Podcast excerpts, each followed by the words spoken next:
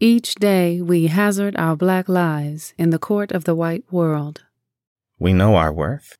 Yet the white world is judge self appointed. We pass before you to be counted. 12.5 million bodies stolen. 1.8 million mercifully avoided your shores. Stolen shores, stolen land. 10.7 million arrived unsafely. Times 401 years. Times infinite human indignities. Times three fifths of a human being. We now number 47.8 million. In the morning it is written, and by curfew it is sealed.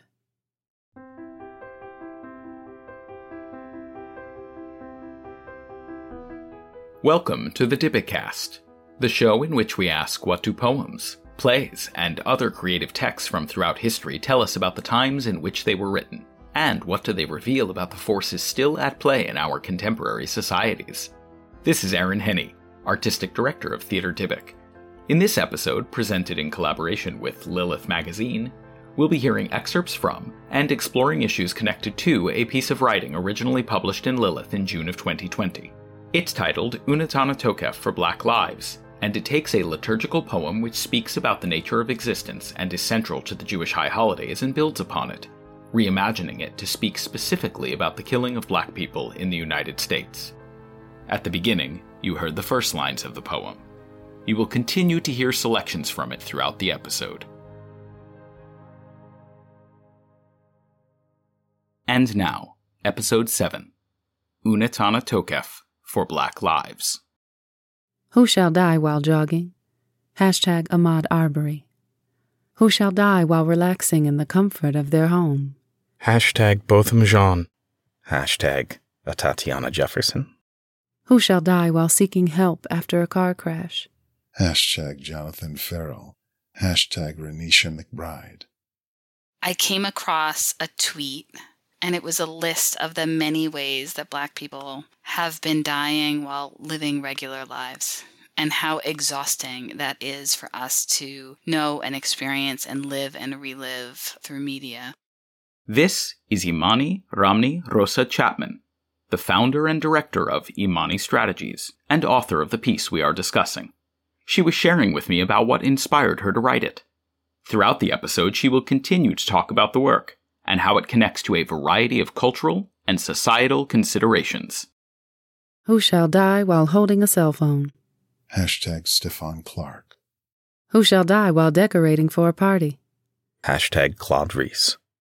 Who shall die while leaving a party? Hashtag Jordan Edwards. Hashtag Sean Bell. The next thing that happened was that it was the night before my first wife's birthday and eight days before her 12th yahrzeit. And as I was reflecting on the list and thinking about the ways in which my wife's passing, her transition was so different from George Floyd's and so many other people, I really started reflecting on the Unetaneh and thinking, right, who shall die by? Who shall perish by water, and who by fire? Who by sword, and who by wild beast? And that chorus just started coming to me. Who shall die by? Who by famine, and who by thirst? Who by earthquake, and who by plague? And this list was really coming to mind for me. Who by strangulation, and who by stoning? When my first wife passed away, she had been in the hospital for three and a half weeks, and we were essentially living there. When she made transition, we were holding her hand, her sister and I. And I'm thinking about George Floyd face down on asphalt with a knee in his neck. And I thought there couldn't be a greater contrast. There really couldn't be a greater contrast. And so I woke up the next morning and I thought, I'm just going to start writing. And I realized that there's only one part of the Unetaneh Tokef that really stands out to me. Uh, so I went online and, and I looked up what are the parts of the Unetaneh Tokef? What is it made of? And the Schechter Institutes had an article by Rabbi David Golinkin that said the Unetaneh Tokef has six parts. Who knew? it has the part that says this is the day of judgment. The great shofar is sounded, a still small voice is heard. The angels are dismayed. They are seized by fear and trembling as they proclaim, Behold, the day of judgment. It has the part that talks about us being counted one by one, kol ba'e olam. As a shepherd herds his flock, causing his sheep to pass beneath his staff, so do you cause to pass, count, and record, visiting the souls of all living. Then the piece who shall live. Who shall live and who shall die? Who shall reach the end of his days and who shall not? The part about averting the decree. But repentance, prayer, and righteousness avert the severe decree, for your praise is in accordance with your name. And then what God wants, which is for us to repair our relationships. For you do not desire the death of the condemned, but that he turn from his path and live.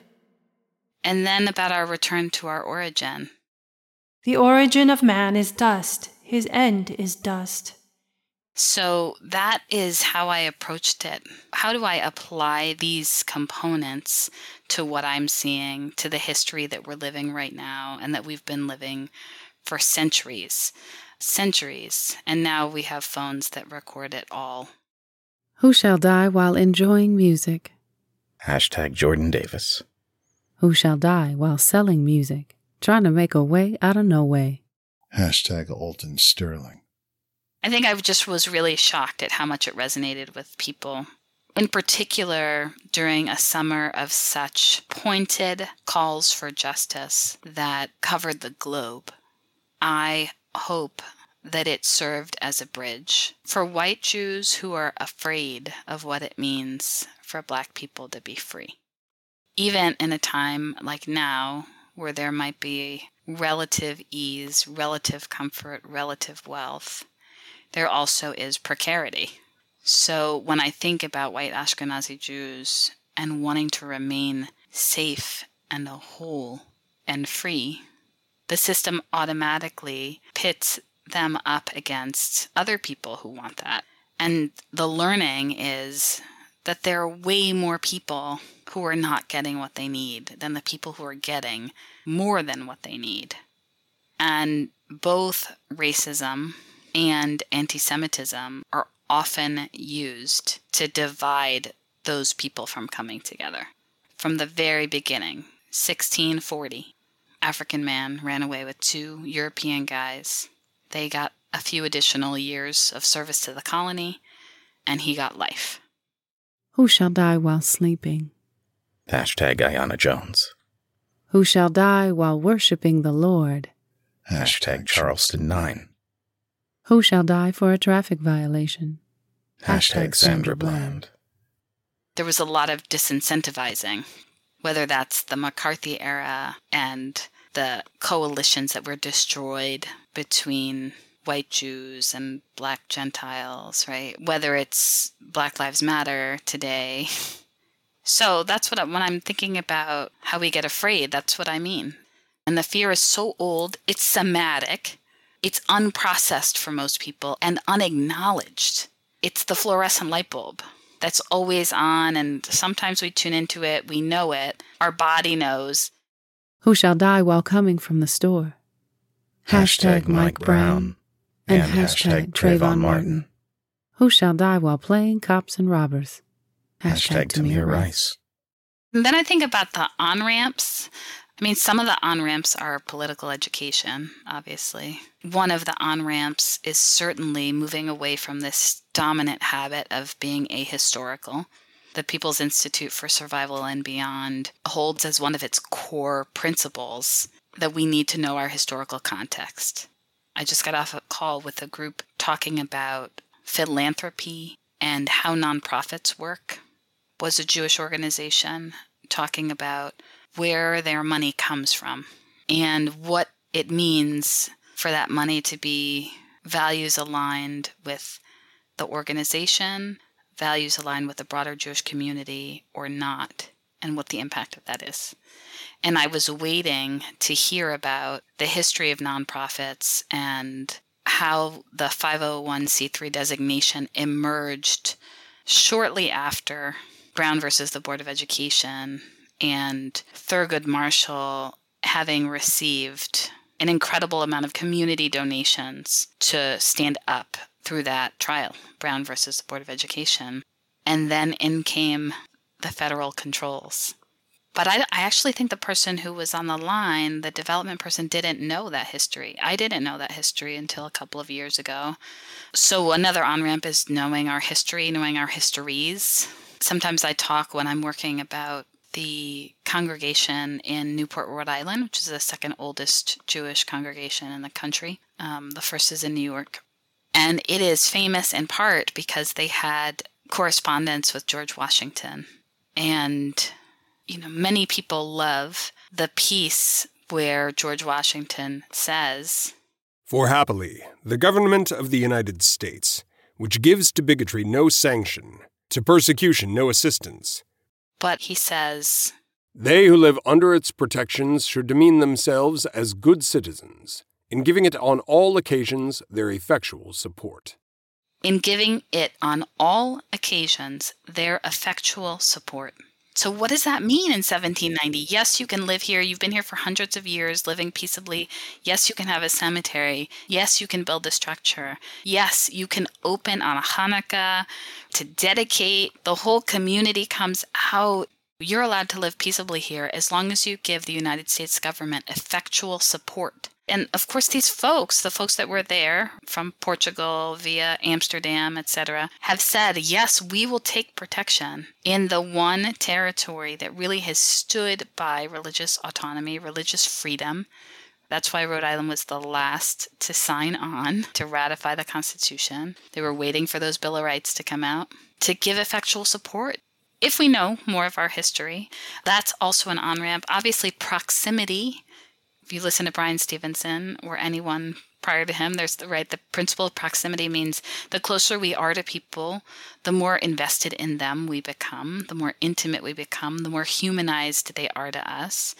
And then the more we stand up for them as our neighbors the more we defend them. That's also an on ramp because of de facto segregation ongoing in this country. It takes a lot. Who shall die while lawfully carrying a weapon? Hashtag Philando Castile. Hashtag Freddie Gray. Who shall die while on the shoulder of the road with car problems? Hashtag Corey Jones. Hashtag Terrence Crutcher. Who shall die in the first hours of the new year? Hashtag Oscar Grant. As a black Jew, I am constantly having to come out. That happens all the time. I mean, I could be wearing my star, my Magen David, doesn't matter. I was interviewing a family for admission to a school, I was flagging all of the Jewish language, and the parent said, as is typical for an entering ninth grader, that her child had had her bat mitzvah the year before. And I said, What parsha did she read? And she started talking to me about it. And then she said, So, a bat mitzvah is when she began to explain to me what it was. So I think that one of the things about the Unetaneh Tokef is that at the same time that it felt frightening to be repurposing it. I really need it to be mine as much as it's anybody else's. And I don't want to have to tell them how I'm Jewish in order for it to be mine. Who shall die while shopping at Walmart? Hashtag John Crawford. Who shall die while cashing a check in peace? Hashtag Yvonne Smallwood. I was so grateful to the Jews of Color Initiative for coming out with the research around the metadata how many Jews of color are there in this country? And even though it was contested by some, some folks said, We don't like your research. We don't like how you did it. We don't think that's the number. So and so said it was 6%. I don't think it's 12 to 15%. It's out there now. it's out there and it's there to pull from. And so there's a larger and larger platform that Jews of color are standing on since Shahanna McKinney Baldwin helped to coin the term Jews of color. It's a large platform.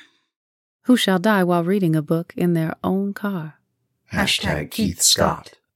Who shall die while taking a walk with their stepfather? Hashtag Clifford Glover.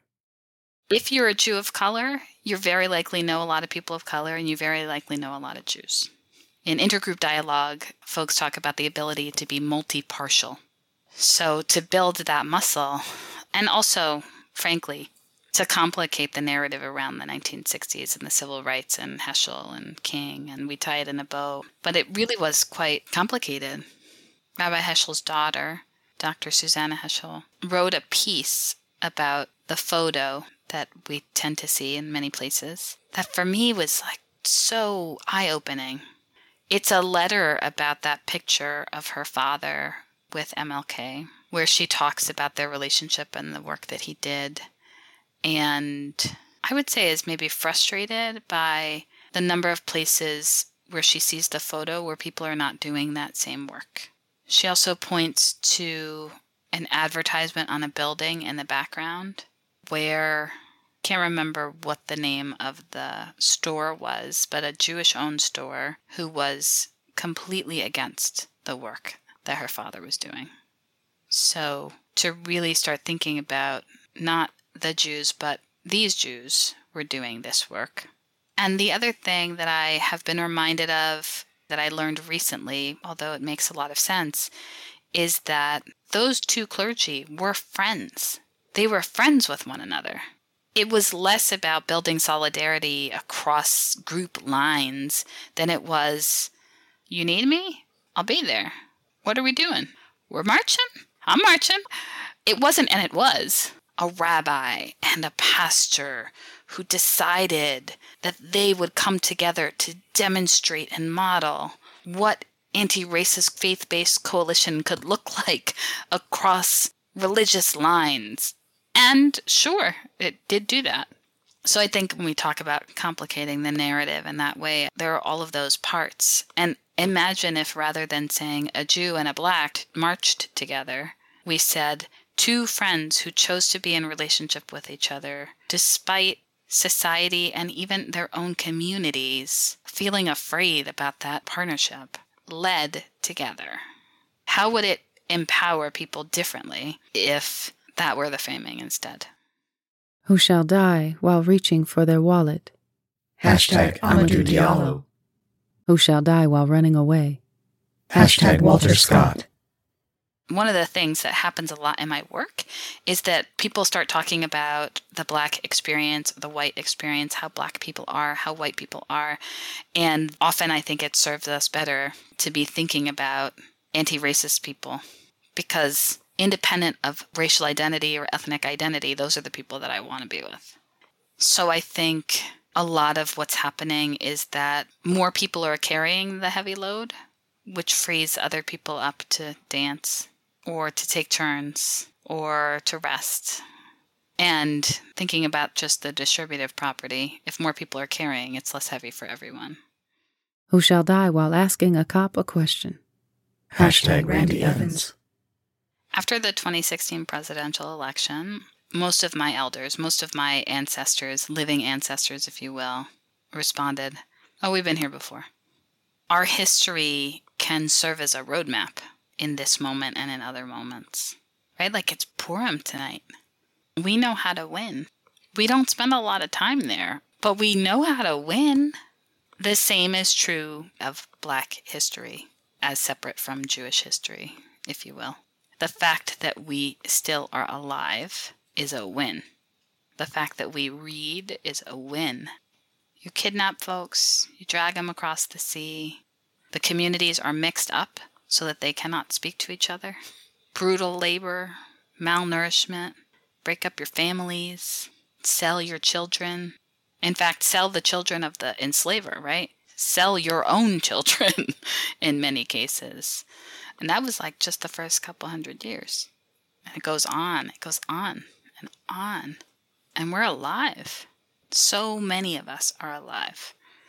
So we have a roadmap I think that's one thing that keeps coming up in the communities that I'm a part of. Just going to keep doing it. There's really, in a way, no other choice. Who shall die while begging for their life, their breath? Hashtag Eric Garner. Hashtag George Floyd. The other thing that I hear arise in the conversations among the Jews of color with whom I'm in relationship is the idea of tshuva. What an incredible opportunity. We spend the entire month of Elul preparing to make amends, to take account, to inventory ourselves, to see where we're at, what's been broken in the past year. Not only do we have a concept, we have a process. We have a very clear process, many offerings of processes. We initiate, we invite, we dig into a conversation, we own our part. This tool is available to all people. Who shall die by the effects of supremacy, greed, and apathy? Who by beast, indeed? So we have a mechanism, we have a methodology, we have an imperative, even. And I think among Jews of color, in dominant Jewish organizational life, it's like, how do we create an environment where people want to be with you? Where people want to contribute to your organization, where they know that they're going to invest and you're going to invest in people who are meaningful to them. And what kind of work are you going to do? What kind of groundwork are you going to do? I have all these garden metaphors, but this is what I uh, often I will say to a client. You want to take this plant that is thriving over here, right? This Jew of color or this person of color. It is thriving and it's the environment is perfect. It is happy, it is nourished. You want to take them from there and you want to pluck them up and you want to put them in your boardroom. How are you preparing the ground for that to happen? What kind of sunlight does it need? What kind of air, what kind of temperature, what kind of water. You can't just, you have to be careful when you're transferring plants. And what's the role going to be? To sit and look pretty? To sit and be the person of color? When the dynamic of the organization or of the leadership or of the board is literally foreign, at best it's foreign, and at worst it's harmful.